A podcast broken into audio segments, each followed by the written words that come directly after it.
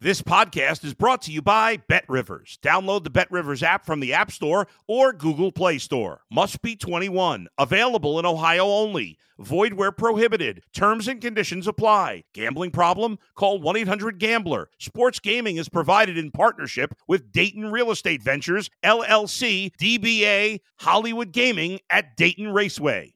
If you're a tennis fan, you'll love betting weekly Game Bet Match on the BetRivers Network. Whether you're a bettor or just love tennis, you'll enjoy the in-depth analysis each week of the tennis calendar. Subscribe to Game Bet Match today from your favorite podcast provider. If you're a tennis fan, you'll love betting weekly Game Bet Match on the BetRivers Network. Whether you're a bettor or just love tennis, you'll enjoy the in-depth analysis each week of the tennis calendar. Subscribe to Game Bet Match today from your favorite podcast provider. You're listening to the Danny Mac Podcast on the BetRivers Network. Man, this is going to be a fun finish to Week seventeen. It was another wild Sunday of N F L football tonight. You get arguably the two best teams in the N F L, certainly two of the hottest teams. The Bengals hosting the Bills tonight. Cincinnati has won seven in a row. The Bills have won six in a row. The number one seed in the A F C is on the line. It's all coming down to these final two games for a lot of teams in the N F L, and it's going to be fun. The Bengals are a one and a half point underdog. I will take them at home, getting a point and a half. Give me the stripedy helmet, if only I still had it. Thanks for spending some time with me. I'm Dan McNeil, and this is the Danny Mac Podcast on the BetRivers Network. I do it twice a week, Mondays following N F L action. We like to get it ready for you no later than ten thirty, eleven o'clock, and then we do the same thing on Thursdays to uh, preview what usually is a Thursday night game. Um, not so much anymore, but uh, anywho, um, looking forward to going over all kinds of stuff that happened in the N F L with you this morning on the show. And uh, I'll get started on the Bears in just a little bit. Can you wait just one more minute or two before I get to the Bears and their forty-one to ten loss yesterday at, at, at Ford Field? In everything that followed, oh, just an unraveling at the seams. And the era is is almost over, Bears fans. You almost have Ted Phillips out of your hair after twenty-four years. I want to take a peek at his record as he gets ready to conclude the the losingest season in Bears history. The most losses, I should say, should the Vikings beat them. And I expect them to do that this coming weekend. No matter how bad the Vikings looked yesterday against Green Bay, I think they'll be able to punch out a grumpy, as my buddy Yurko used to say, when they beat the Bears um, this coming Sunday. But for those of you who are longtime fans of sports radio in Chicago, and this date means something to you, I want to address you for just a couple of moments. Today, um, whether you do or do not know, it doesn't really matter. It's um it's the thirty-first birthday of The Score, Sports Radio six seventy, originally Sports Radio eight twenty. And I was one of the founding fathers at Chicago's first full-time sports talk station. Uh, we uh, we turned the light on at around a quarter to six on January second of ninety-two. At that point, the eight twenty frequency, we, we did not have full-time operation. We were a daytime-only radio station, a little bitty startup station owned by Diamond Broadcasting, which also owned W X R T, and we operated in the same building at forty-nine forty-nine West Belmont Avenue in a residential neighborhood on the northwest side right by Foreman High School. Seth Mason and Dan Lee, the original proprietors, were looking at The Score as a toy. They had no idea what they were about to get into and that it was going to become a part of Chicago's culture. They they had no clue what was coming.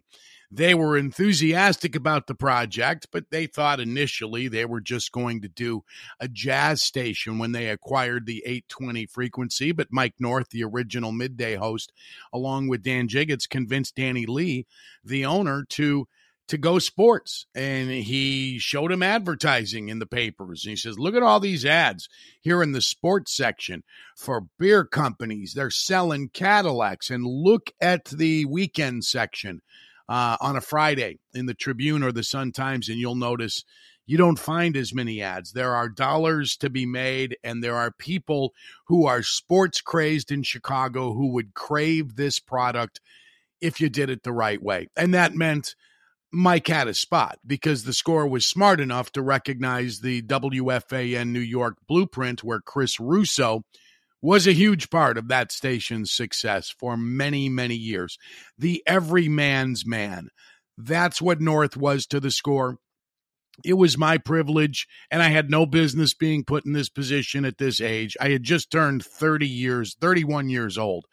Uh, actually just turned thirty before the station got its license late in the fall of ninety-one, and then finally plugging it in January second of ninety-two. You don't really deserve to be hosting afternoons in a big market when you're thirty years old. You don't have enough life experience, and um, the power that I was, you know, granted went beyond that. I was involved in helping hire the production staff, making recommendations for on-air talent on the weekends, and I strongly recommended Terry Boers from the Chicago Sun-Times, who had done shows with me at the old A M Loop when I was a fill-in host for Chet Kopic on the evening show Kopic on Sports. Terry and I worked together on and off for almost the entire run I was there, three and a half years, and um, we hit it off, and our partnership in afternoons was a good one until the station busted it up in nineteen ninety-nine. But what the Score did when it came out of the gate was was special. And I, I recall those first few years at the Score with such tremendous fondness. And while I might have put more skins on the wall down the road at E S P N one thousand on the Mac Yurko and Harry show, when we took a radio station that was billing about five million dollars a year, and in three years it was billing twenty-five mil a year or thereabouts. Lots of really strong finishes in the ratings. Building something from the ground floor up and being involved in some of the decisions and seeing that station in its early struggles overcome some terrible handicaps, like only having a daytime frequency. It's quarter to five in the winter, and I'm saying goodnight. We're playing, you know, Frank Sinatra, My Kind of Town, uh, in the final sixty seconds of broadcast time. See you tomorrow, everybody. A lot of drive time left back in an era when people drove to and from work. That was one of the handicaps. And the station, while it made some tremendous decisions early on, the selection of North, being willing to open up the purse strings for Mike Ditka in what wound up being his final year as Bears head coach in ninety-two, terrible five and eleven season. They they they got him to do a weekly show. They they took him away from the flagship W G N, and that was unheard of. So they uh, they did some things right, and they hired some good people. But they also went on the cheap. Management was, in the early era, an asset in many ways, but also a detriment. We had to win despite some of the managerial decisions. And without going too geeky on you, I'll just share with you some some behind-the-curtain stuff. When you have a talk show, whether it's sports or otherwise, and you're going to engage listeners as as. programming, you're going to put their phone calls on the air. It is essential in the producer's studio, also known as the Boyquarium. Thank you, Steve Dahl, back in the late eighties. It, you have to have a computer to communicate from that studio to the air studio where the hosts are. Joe is in Orland Park. He's on line one, wants to talk about the White Sox. Patio Steve is in Bolingbrook on line two. He wants to talk about why Ditka is doing this or that. Raphael from Berwyn is on line three. His thoughts are on why we talk too much Cubs when it's not even baseball season. We didn't have that computer. They didn't want to spend that kind of money. So do you know how my producer, Judd Surratt, or the midday show producer, Jesse Rogers, would get information to the host? He would write it on a marker on a damn note card. That's correct. I'm not making this up. a big red marker on a yellow note card to tell us who is on what line, having to just write down the line number one. There it is. And he would tape it to the glass that separates the two studios. I'm not lying.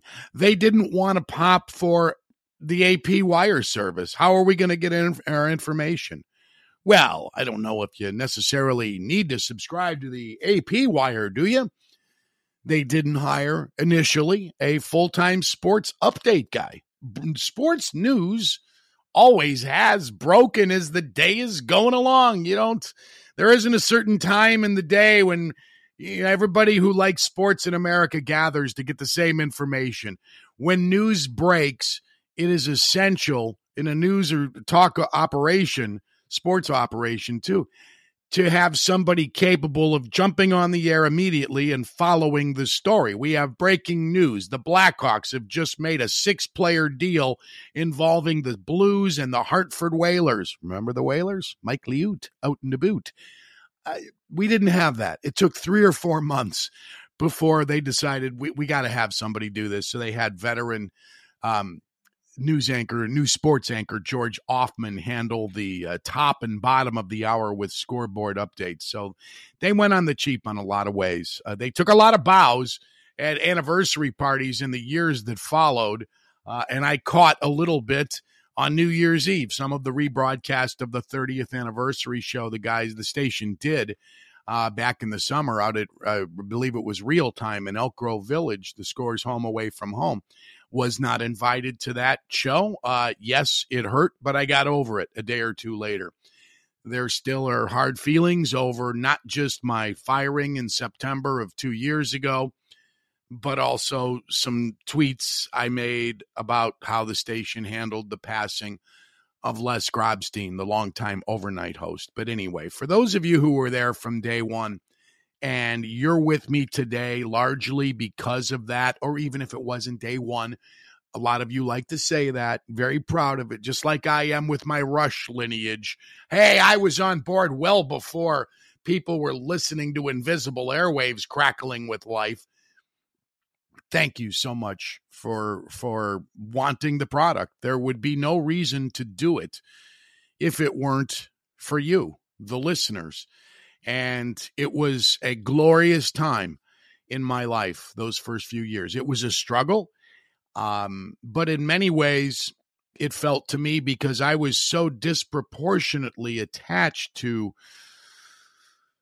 my career arc, I, it was, it felt to me almost like bringing a child into the world. And I, I know that sounds really corny and hokey, and uh, it's the truth though. I was in the parking lot across the street when Tom Scher signed us on, on the morning of January second. I wanted to hear those first few words while sitting across the street in my car, having a cup of coffee and uh, listening to us um, launch this thing into the world, because I had been there for four months in an organizational capacity to get us rolling. And uh, it was it was a great time in my life. I worked with some amazing people like Boers, like Surratt, Matt Fishman, John Suntress, Mike North, Dan Jiggins, Jesse Rogers, Tom Scher.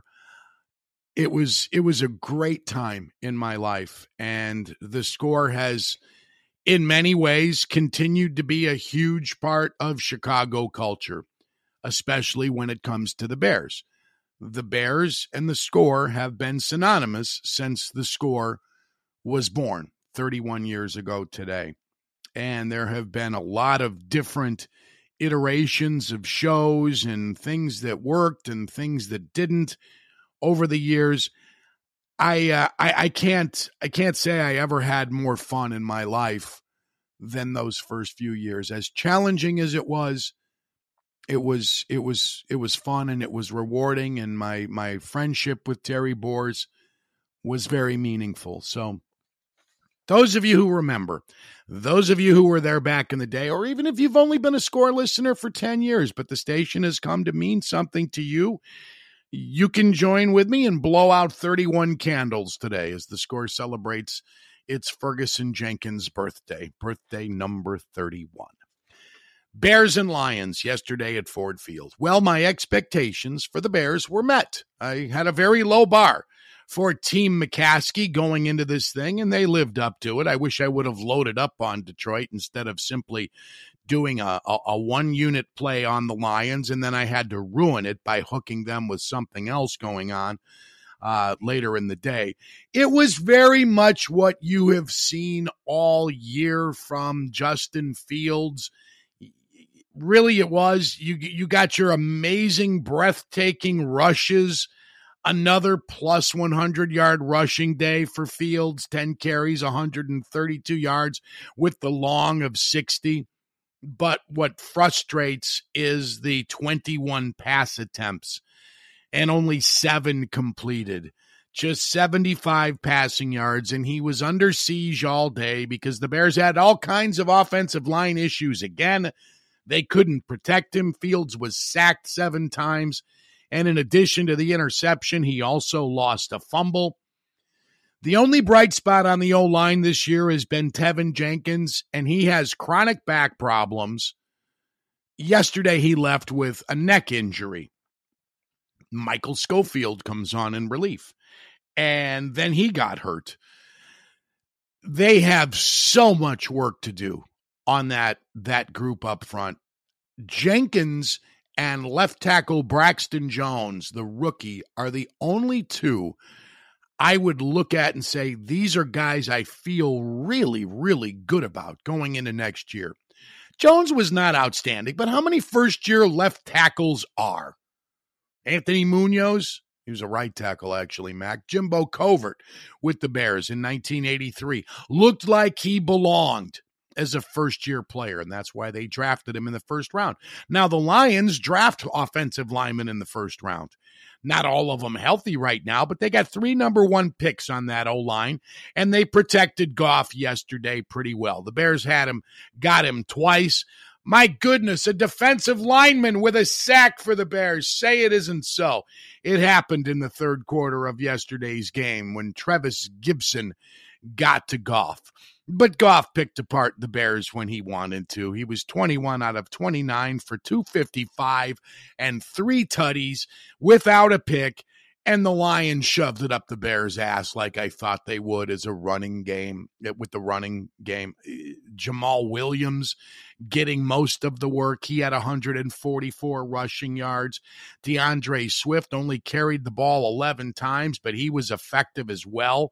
Um, Jamison Williams only touched it once, and he took off for a forty-yard sprint. The Lions' running game had at least four splash plays yesterday. And I don't care which team you root for, when you see the running game executed well, if you appreciate that part of football, and if you don't, I don't know why you watch, because it exhibits both strength, speed, finesse, and smarts. It's it's all of those things. You got to appreciate when someone does it that well. The Bears haven't defended the run very well this year. They didn't yesterday. The Lions didn't have to throw the ball very often because they were doing whatever they wanted to up front. I thought the Bears would do that also. I can't remember ever seeing a two hundred yard rushing game for a, a team collectively as unimpressive as what the Bears did yesterday, because it's all the big plays from Fields. It's the long run of sixty, and there was one other decent run. Other than that, the Bears got shut down. David Montgomery, very little activity yesterday. He only had six carries. Khalil Herbert, five carries for thirty-one yards, a long of fifteen. I expected them to be much more of a grindy team, and I know the guy, the score got away from them relatively quickly, but you, you still got to stick to what you do best, and they didn't run the ball well. They didn't pass the ball effectively yesterday. I, I am completely underwhelmed with, with the balance of this offense. There is a lot of optimism locally because Fields is so damn good. He's a video game. He's Devin Hester, only he gets the ball in his hands on every snap. Yeah, I get that. But, man, he is going to get his ass killed if they don't do something soon about getting him protected. And when I say soon, I mean next year. And getting some quality help around him. You can't sustain success in in the that's giving the Bears the benefit of the doubt, saying they've had success offensively this year. They really haven't. They're three and frickin' thirteen for a reason. Losing nine ninth straight yesterday. That's their ninth straight loss. Congratulations, Ted Phillips. Here's your parting gift.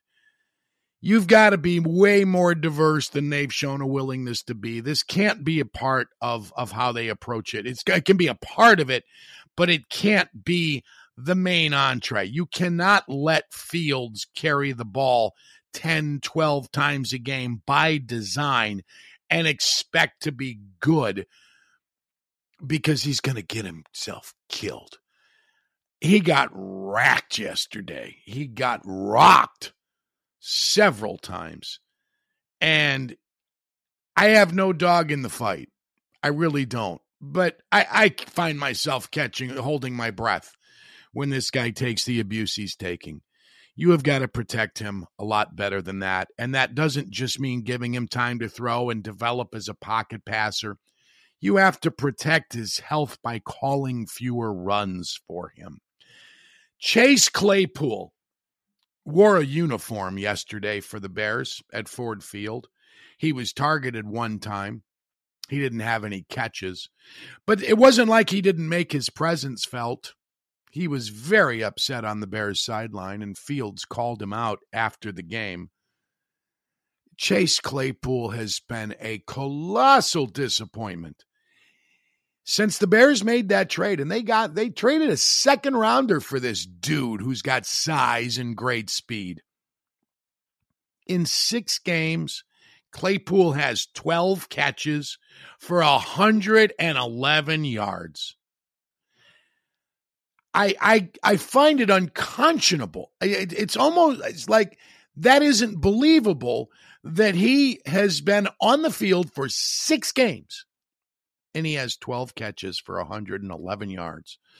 This is a highly regarded prospect coming out of Notre Dame. Steelers thought so, and then they gave up on him.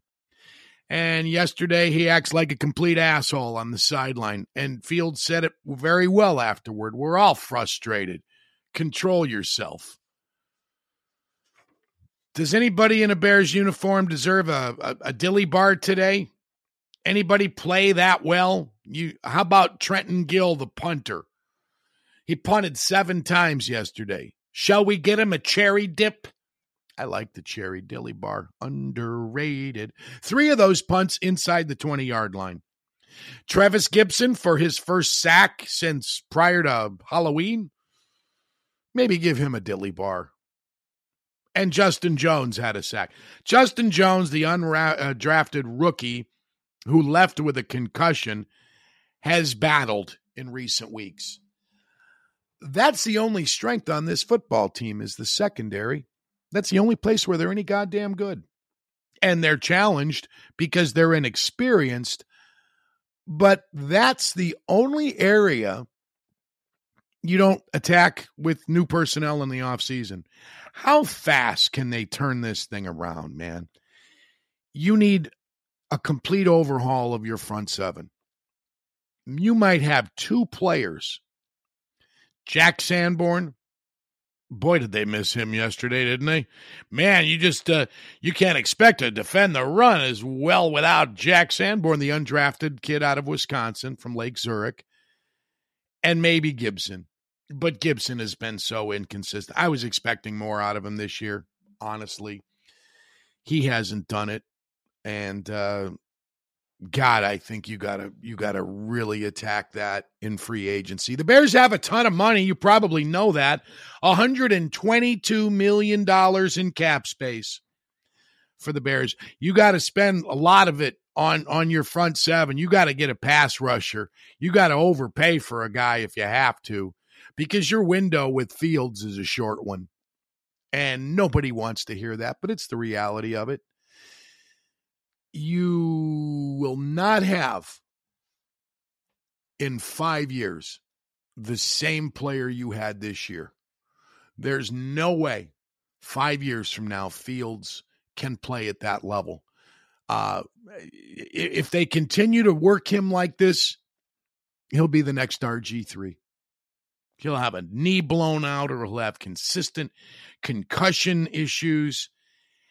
You got to turn this around faster than you would a typical pocket passing quarterback, and you've got to develop him more as a pocket passer if this is going to work out. So Ted Phillips has one date left uh, in his tenure as the Bears president, and then maybe Kevin Warren, who I think is an outstanding candidate, the commissioner of the Big Ten, will take over. Phillips's Bears have had seasons better than five hundred only seven times in his twenty-four years. They have won only three playoff games in those twenty-four years. Their last playoff victory will be hosting a, hoisting a glass, hosting a glass, hoisting a glass to celebrate the twelfth anniversary in a couple of weeks. That was when they beat the Seattle Seahawks thirty-five to twenty-four at Soldier Field. That was a Seahawks team that was seven and nine, won the N F C West, and was, from all of the metrics people who were charting this twelve years ago, the worst playoff team in N F L history. The worst team statistically to qualify for the playoffs. That's the last team the Bears beat in a playoff game. Three and six in the postseason for Ted Phillips. Um, he takes he takes charge in ninety-nine, and one of the first things he wanted to do, and it was necessary to do it, but the execution of it was terrible, was do something about Soldier Field. So they spent six hundred sixty million dollars to renovate Soldier Field and turn it into the N F L's smallest stadium at sixty-one thousand five hundred. sixty-one thousand five hundred seats. No roof, no retractable. You can't do a Final Four. You can't do a Stones concert in the winter. You just, you can't do it, Mike Singletary. That's the Ted Phillips legacy. Their their value is, I think I saw this before the season started, the, the fifth or sixth highest value of all N F L teams. He has been a success in business, but that's where it ends. Ted Phillips's regime. Be glad, Bears fans, it's over, and be glad Kevin Warren is one of the leading candidates, because unlike Phillips, he is a people person. And some might say he's a politician, Mac. He's a handshaker and a baby kisser. You can't trust those guys. Well, maybe, but it's it's about time the Bears had somebody at the highest level who knew how to deal with other human beings. Kevin checks that box. He also has N F L experience. Uh, he's worked for two teams in the division. He's worked for the Vikings and for the Lions. I think he's an excellent candidate. And he, late last week, is reported one of three finalists for the Bears presidency. Ted Phillips wraps up his Bears career, having lost thirteen of his last fourteen dates against the Green Bay Packers. His winning percentage in those twenty-four years is around forty-two percent. That's not good. Show me another executive in sports who had tenure of ten years or more and succeeded less than Ted Phillips. I doubt you can. Let me buzz around the N F L for a little bit here before you do whatever it is you do when you're not with me. The Packers over the Vikings convincingly yesterday, forty-one to seventeen. Green Bay uh, with a chance to go postseasoning if they beat the Lions in week eighteen at Lambeau Field. Just kicked the shit out of Minnesota from pillar to post. Uh, the Vikings fall to twelve and four, and Justin Jefferson was shut down hugely after a monster game against the uh, the Packers on opening day. Jefferson, just one catch on the day, and to ruin it, Jair Alexander, the Green Bay corner, has to tell everybody how goddamn great he is after the game. We saw what you did. You don't have to talk about it. Everyone is going to talk about it for you, Jair Alexander. But no, he got to tell everybody how great he is. Act like you've been there. The Packers are to be applauded, whether you whether you hate it. It doesn't matter. to be eight and eight after that start, and it looked like they were going nowhere anywhere close to the playoffs, but they have been rolling. They've won four straight, and I think they will beat the Lions and get into the playoffs. I think they're going to be nine and eight.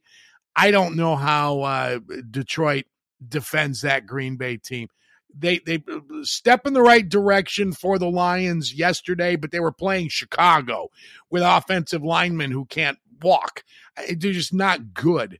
I saw this Detroit team get crushed by Carolina in Week sixteen. There's no way the Lions go to Lambeau Field and come out of there alive. The Tampa Bay Buccaneers, congratulations. They are the N F C South champions at eight and eight. Their win over Carolina yesterday, thirty to twenty-four, uh, clinches the uh, clinches the division, the worst division in football. I I I know Tom Brady's in it, and Brady was awesome yesterday. He passed for more than four hundred yards, and Mike Evans had three touchdowns with two hundred receiving yards. I think right on the button.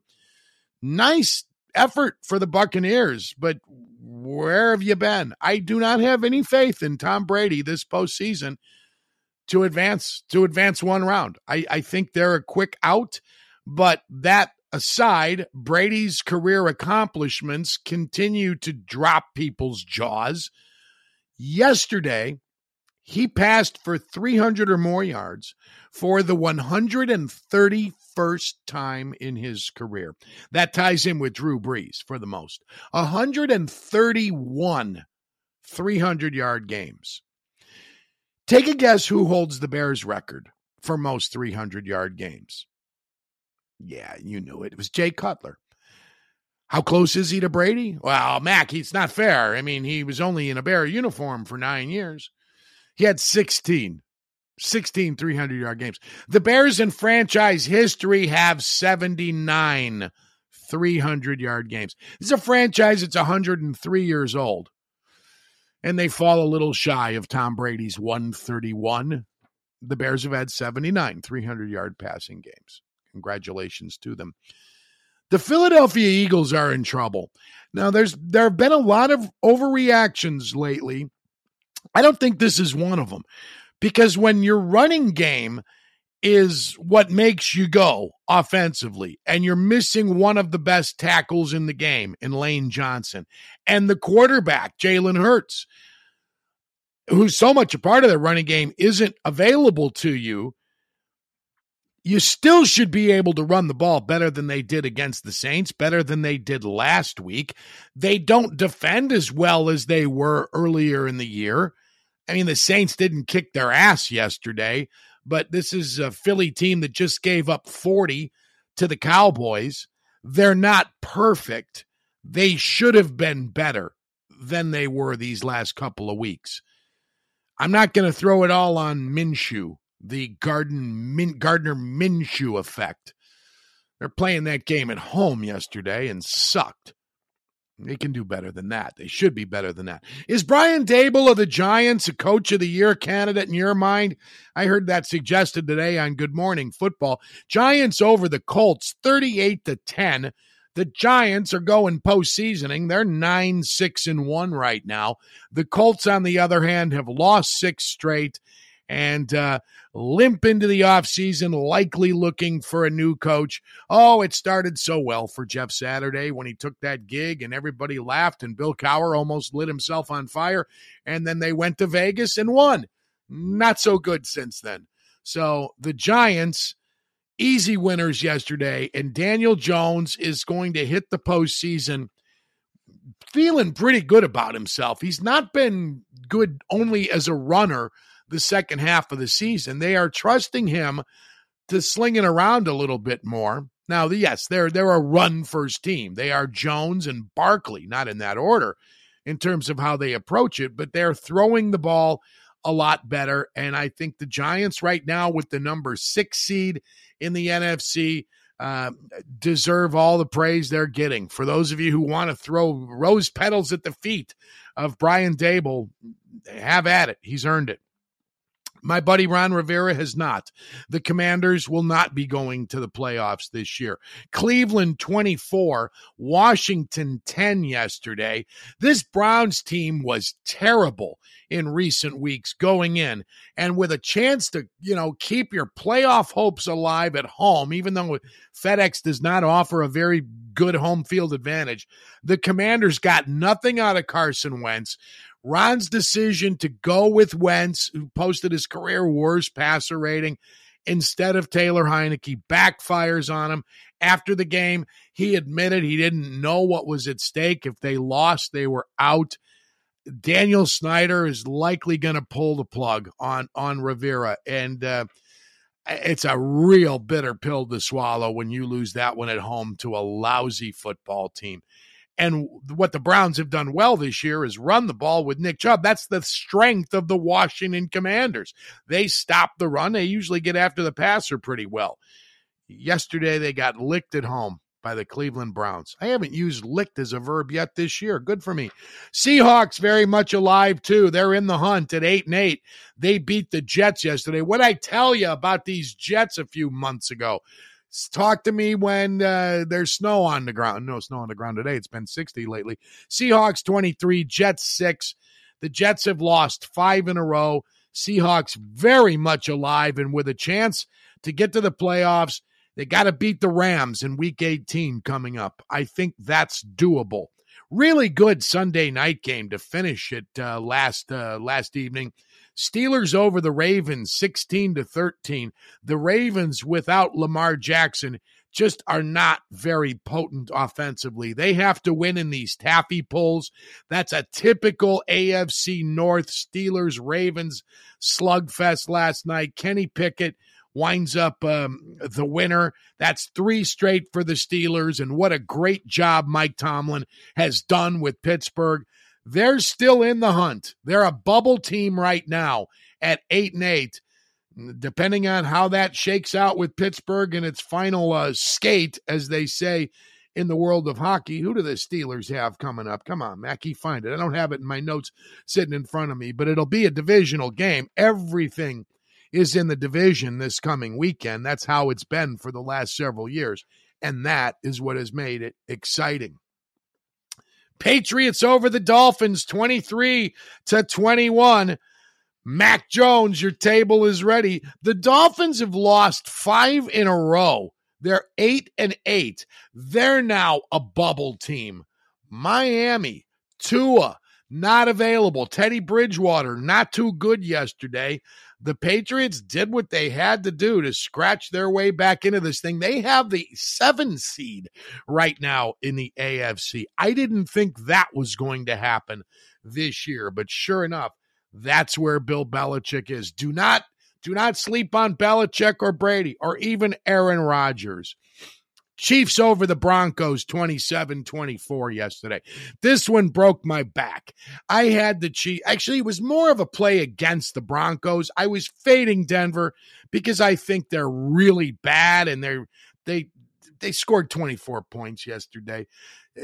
Chiefs won four in a row now with the win. They're thirteen and three. They're playing for a one seed, but They they slept walk through some of this game yesterday. Russell Wilson seems to bring out the worst in the Kansas City Chiefs. Um, but the Chiefs don't care about style points. They're three and three and have a real good shot at hosting the A F C title game for the fifth straight year. Man, I don't think about that. Five straight years. You're the number one seed. Yeah, well, if there was any debate before Andy Reid won his Super Bowl a few years ago, there shouldn't be any debate now. Even if they don't get the one seed, just getting there four times in a row is freaking crazy good. The 49ers punched out a grumpy yesterday, thirty-seven thirty-four winners over the Raiders. The Niners have won nine in a row. Robbie Gould actually had a chance to win this thing earlier than when they did. Now, Great, great game for Devontae Adams yesterday. I, I wonder why the Niners didn't get more pressure. They this kid who's coming in, and now that Derek Carr can go do things somewhere else, Jarrett Stidham, he looked comfortable. And he, Devontae Adams, great player. Maybe the Niners, not much to play for. I, I, I don't know. They've already won the division. With the Eagles, you know, getting kicked yesterday, you'd think they would have had a better game later in the day, knowing it is not beyond the realm of possibility that they could get that one seed. But uh, not happening. Eagles, by the way, huge favorites over the Giants in Week eighteen. They're laying fourteen. The Jacksonville Jaguars won their fourth straight Sunday. Easy winners over Lovey and the Texans, thirty-one to three. The Jaguars, eight and eight, have the four seed right now in the A F C. That doesn't mean they have the fourth best record. They are the four seed. The Chargers actually have a better record, but uh, they seed them based on divisional winners, as you probably know.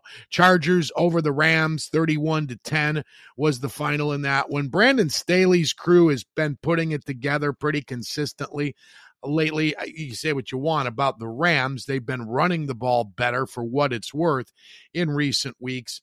Um, four straight for the Chargers. As I mentioned, they have the five seed, fourth best record in the A F C. And in a game that was watched by nobody outside of fantasy football owners still playing in leagues that go seventeen, eighteen weeks, or gamblers or family members, Uh, it was Atlanta twenty and the Arizona Cardinals nineteen. That's the sixth consecutive loss for the Arizona Cardinals. And Cliff Kingsbury, very likely to be um, cleaning out his office in the weeks ahead. I don't know how, if you're Arizona, you bring him back. I, I think he's only got a year left on his deal. You you you eat that. You, you've got no choice but to eat that. The Bears, for some strange reason, are only getting a little bit. They're only getting a point at home against the Vikings this week. I, I don't know how they started around here. I don't know what it opened at, if there was a wild swing, but man, if I can get the Vikings today at minus one, I am not waiting any longer. After I do closing credits, I'm going to punch up my BetRivers account, and I'll say, yeah, give me the Minnesota Vikings to send Ted Phillips into the good night with a record of three and fourteen. Thank you very much for listening. I appreciate that. I appreciate my producer, Sam Michael, the Chiefs fan, for helping me along the way, and Adam Delavitt, Baby Capone at Bet Rivers. Thank you. I'll be back again Thursday to preview the eighteenth and final week of the N F L. Have a great week. Happy New Year. I'm Danny Mac, and for now, I'm Taillights.